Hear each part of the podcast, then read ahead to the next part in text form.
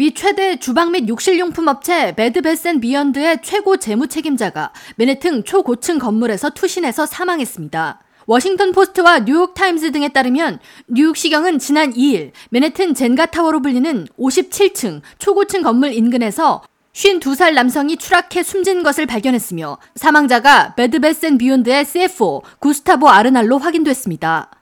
뉴욕시경은 현재 사인을 조사 중이며 부검할 예정인 가운데 Bed Bath and Beyond가 최근 150개 매장을 문 닫고 직원을 20% 감원하겠다고 발표하는 등 최근 겪고 있는 경제난이 고인의 사망과 연관이 있는지를 조사 중입니다.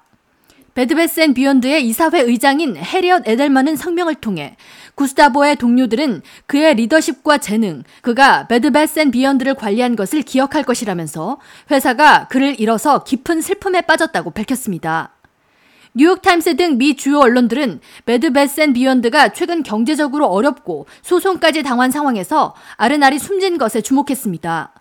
사망한 아르날은 최근 밈 주식으로 유명세를 떨쳤는데 Bed Bath and Beyond 회사 주가는 밈 주식으로 유명한 게임스탑의 라이언 코엔 회장이 지분을 확보했다는 소식에 8월에 350% 이상 급증했다가 코엔의 매각 소식에 40% 이상 급락하기도 했습니다. 밈 주식은 온라인에서 입소문을 타서 개인 투자자들이 몰리는 주식을 말하는데 게임스탑의 코엔은 지분 전체를 매각해 5,800만 달러 이상을 벌었으며 로이터 통신 등에 따르면 아르날도 지난달 16일에서 17일 Bed Bath and Beyond 주식 5만 5천 13개 주를 140만 달러에 매각했습니다.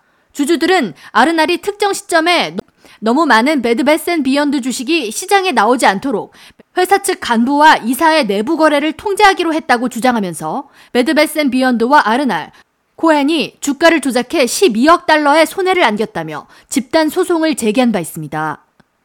K라디오 전영숙입니다.